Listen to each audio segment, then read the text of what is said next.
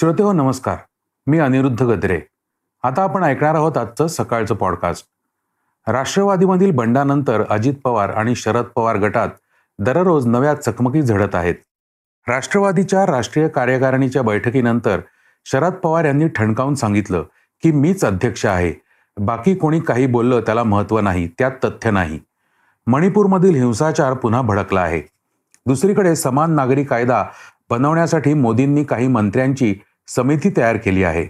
भाजपला पाठिंबा दिल्यावर लगेचच हसन मुश्रीफ यांच्यावरील कारवाई थंडावली आहे. ही जादू कशी झाली असा प्रश्न जनतेला पडला आहे.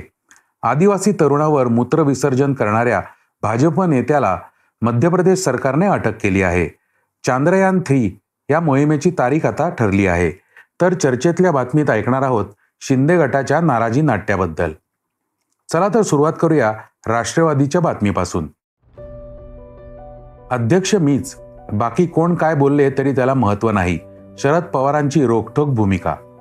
पाच जुलैला राष्ट्रवादीच्या दोन्ही गटांच्या सभा झाल्यानंतर सहा जुलैला सुप्रिया सुळे आणि शरद पवार दोघेही दिल्लीत राष्ट्रीय बैठकीसाठी रवाना झाले.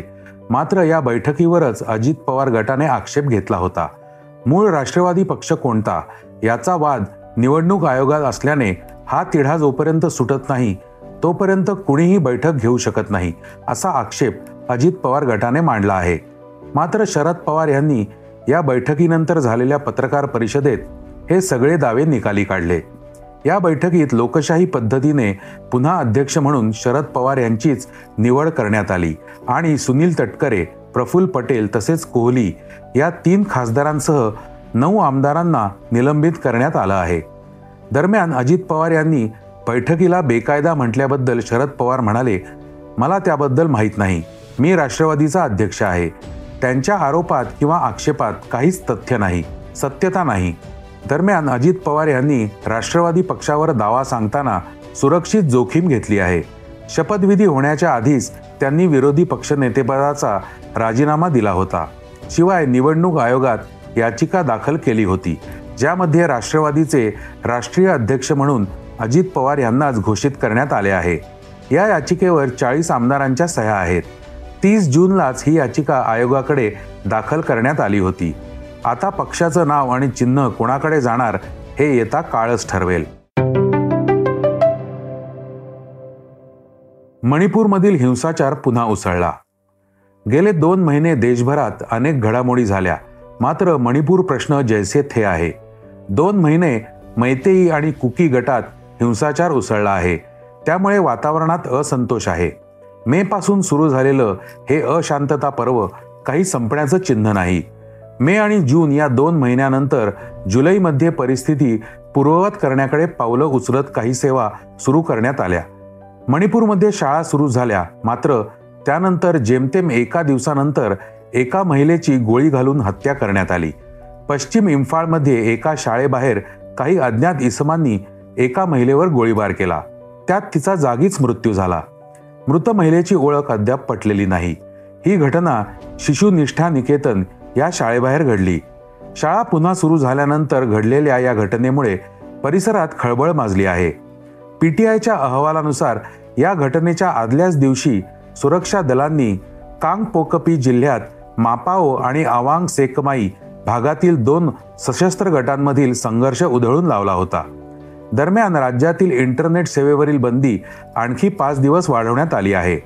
आता इंटरनेट सेवा दहा जुलै रोजी दुपारी तीन पर्यंत बंद राहणार आहे. चांद्रयान थ्रीची तारीख ठरली. इस्रो नव्या भरारीसाठी सज्ज. भारतीय अंतराळ संशोधन संस्था इस्रो चांद्रयान थ्रीसाठी सज्ज झाली असून लवकरच ही मोहीम लॉन्च करण्यात येणार असल्याचं इस्रोचे प्रमुख एस सोमनाथ यांनी सांगितलं. सतीश धवन स्पेस सेंटर इथून हे चांद्रयान येत्या चौदा जुलैला झेपावणार आहे. भारतीय अंतराळ संशोधन संस्था इस्रोने बुधवारी आंध्र प्रदेशातील श्रीहरिकोटा येथील सतीश धवन अंतराळ केंद्रात चांद्रयान थ्रीसाठीचे लॉन्च व्हेकल तयार केले आहे. चौदा जुलै दोन हजार तेवीसला चांद्रयान थ्री दुपारी दोन वाजून पस्तीस मिनिटांनी झेपावेल. चंद्राच्या पृष्ठभागावर सुरक्षित लँडिंग हे चांद्रयान थ्रीचे लक्ष आहे. ही मोहीम यशस्वी झाल्यास अंतराळ क्षेत्रात भारताचे हे आणखी एक मोठे यश असेल. चांद्रयान थ्री मोहीम ही चांद्रयान टूचा पुढचा टप्पा आहे. हे यान चंद्राच्या पृष्ठभागावर उतरेल आणि काही चाचण्या घेईल. या यानात ऑर्बिटर लँडर आणि रोव्हर असेल. चांद्रयान थ्रीचे लक्ष चंद्राच्या पृष्ठभागावर सुरक्षित लँडिंग करण्यावर आहे.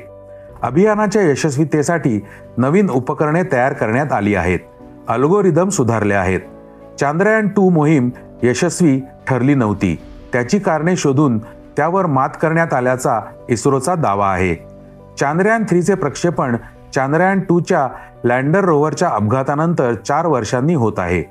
हे यान चंद्राच्या पृथ्वीपासूनच्या सर्वाधिक दूर असलेल्या भागावर सॉफ्ट लँडिंग करणार आहे. अशा प्रकारे सॉफ्ट लँडिंग करणं जर शक्य झालं तर असं करणारा भारत जगातला चौथा देश बनेल. याआधी अमेरिका रशिया आणि चीन या तीन देशांनी चंद्रावर यशस्वी सॉफ्ट लँडिंग केलं आहे.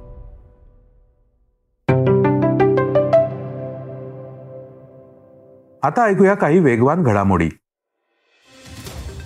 केंद्र सरकारने समान नागरी संहिता लागू करण्याच्या दिशेने एक महत्वाचं पाऊल टाकलंय. भारत सरकारनं मंत्र्यांचा एक गट स्थापन केलाय.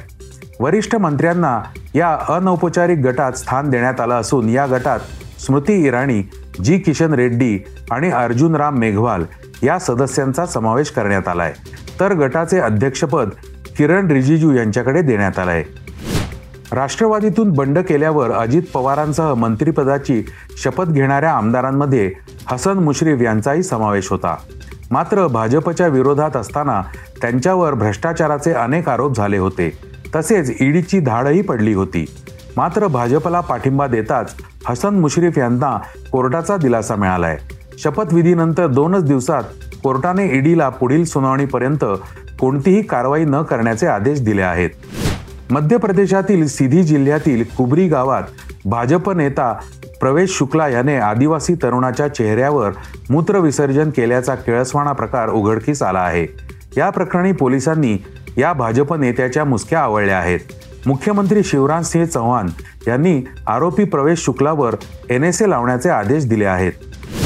वेस्ट इंडिजचा माजी क्रिकेटर अँडी रॉबर्ट्स यांनी एकोणीसशे त्र्याऐंशी मध्ये वर्ल्ड कप जिंकणाऱ्या भारतीय संघाबाबत एक खळबळजनक वक्तव्य केलंय.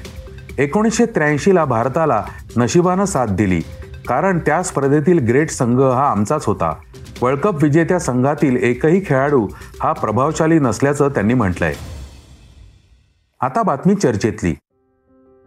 शिंदे गट नाराज. एकनाथ शिंदेचं मुख्यमंत्रीपद जाणार असल्याची चर्चा. शिंदे गटानंतर बरोबर वर्षभराने राष्ट्रवादी काँग्रेसमधील अजित पवार गटानेही तशाच पद्धतीने बंड केलं. आणि आता हे नवीन बंडखोर भाजपसोबत सरकारमध्ये सामील झाले आहेत. राष्ट्रवादीच्या गटातील नऊ आमदारांना आल्या आल्या मंत्रिपदाची शपथ मिळाली. मात्र शिंदे गटाला दिलेल्या आश्वासनांचे काय असा प्रश्न या गटातील नेते विचारत आहेत. शिंदे गटातील नाराजी प्रतोद भरत गोगावले शंभूराजे देसाई अशा अनेकांनी व्यक्त केली होती. आता शिंदेच्या बंडादरम्यान फडणवीस सरकारात सामील झालेल्या बच्चू कडूंनीही यावर प्रतिक्रिया दिली आहे. ते काय म्हणालेत ऐकूया. आता गोची तर शिंदे साहेबांसोबत असणाऱ्या सगळ्या आमदारांची झालेली आहे. ज्यांनी हे सगळं उठाव केला त्याच्याच डोक्यावर कुऱ्हाळ मारण्याचं होऊ नये सत्तेसाठी काही पण असं होऊ नये याची खरं तर आम्हाला अपेक्षा खरं तर राष्ट्रवादी जेव्हा सत्तेमध्ये आलं तेव्हा त्याचा विचार विनिमय मंथन चिंतन व्हायला पाहिजे होतं. आणि मग असं करता आपण आता गोची तर शिंदे साहेबांसोबत असणाऱ्या सगळ्या आमदारांची झालेली आहे का राष्ट्रवादीचा त्रास होता कामं होत नव्हते आणि राष्ट्रवादी शिवसेनेचे मतदारसंघ कुठंतरी फोडून त्यांचा मतदारसंघ बांधणी होत होती. असा एक तो जो आरोप होता त्या आरोपालाच आता छेद लावण्याचा प्रयत्न. या माध्यमातून ज्यांनी हे सगळं उठाव केला त्याच्याच डोक्यावर कुऱ्हाड मारण्याचं होऊ नये हे जपणं फार महत्त्वाचं आहे. कारण त्यांचं आयुष्य पणाला लावता कामा नये. हे मला तर खरं अर्थं जपणं बी जे पीचं फार गरज आहे. आणि मग सत्तेसाठी काही पण असं होऊ नये याची खरं तर आम्हाला अपेक्षा शिंदे गटातील आमदारांना तर अजून काही मिळालेच नाही. पण मुख्यमंत्री शिंदेचे पदही जाण्याच्या बेतात असल्याच्या चर्चा ऐकू येत आहेत. शिंदे यांना अपात्र घोषित करून अथवा त्यांच्याकडून मुख्यमंत्री पदाचा राजीनामा घेऊन अजितदादांना मुख्यमंत्री करण्यात येणार असल्याच्या शक्यता सूत्रांनी वर्तवल्या आहेत. मात्र मुख्यमंत्री पदाची भरपाई करताना शिंदे यांचा पुत्र श्रीकांत शिंदे यांना केंद्रात मंत्रिपदाचे आश्वासन देण्यात आल्याचे कळते. एकीकडे शिंदे गटाची नाराजी असतानाच भाजप सरकारमध्ये सामील झालेल्या रिपब्लिकन पक्षाला सुद्धा मंत्रिमंडळ विस्तारात मंत्रिपद हवे असल्याची मागणी पक्षाचे रामदास आठवले यांनी केली आहे. दरम्यान एकनाथ शिंदेंनी तसेच छगन भुजबळांनीही बंडखोरांमधील नाराजी या अफवा असल्याचे सांगितले आहे. पण खरे काय ते जनता जाणून आहे.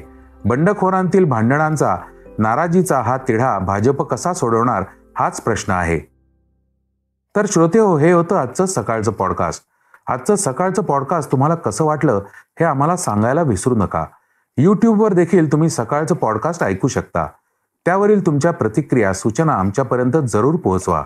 आणि सगळ्यात महत्त्वाचं म्हणजे सकाळचं पॉडकास्ट तुमच्या मित्रांना कुटुंबियांना नक्की शेअर करा.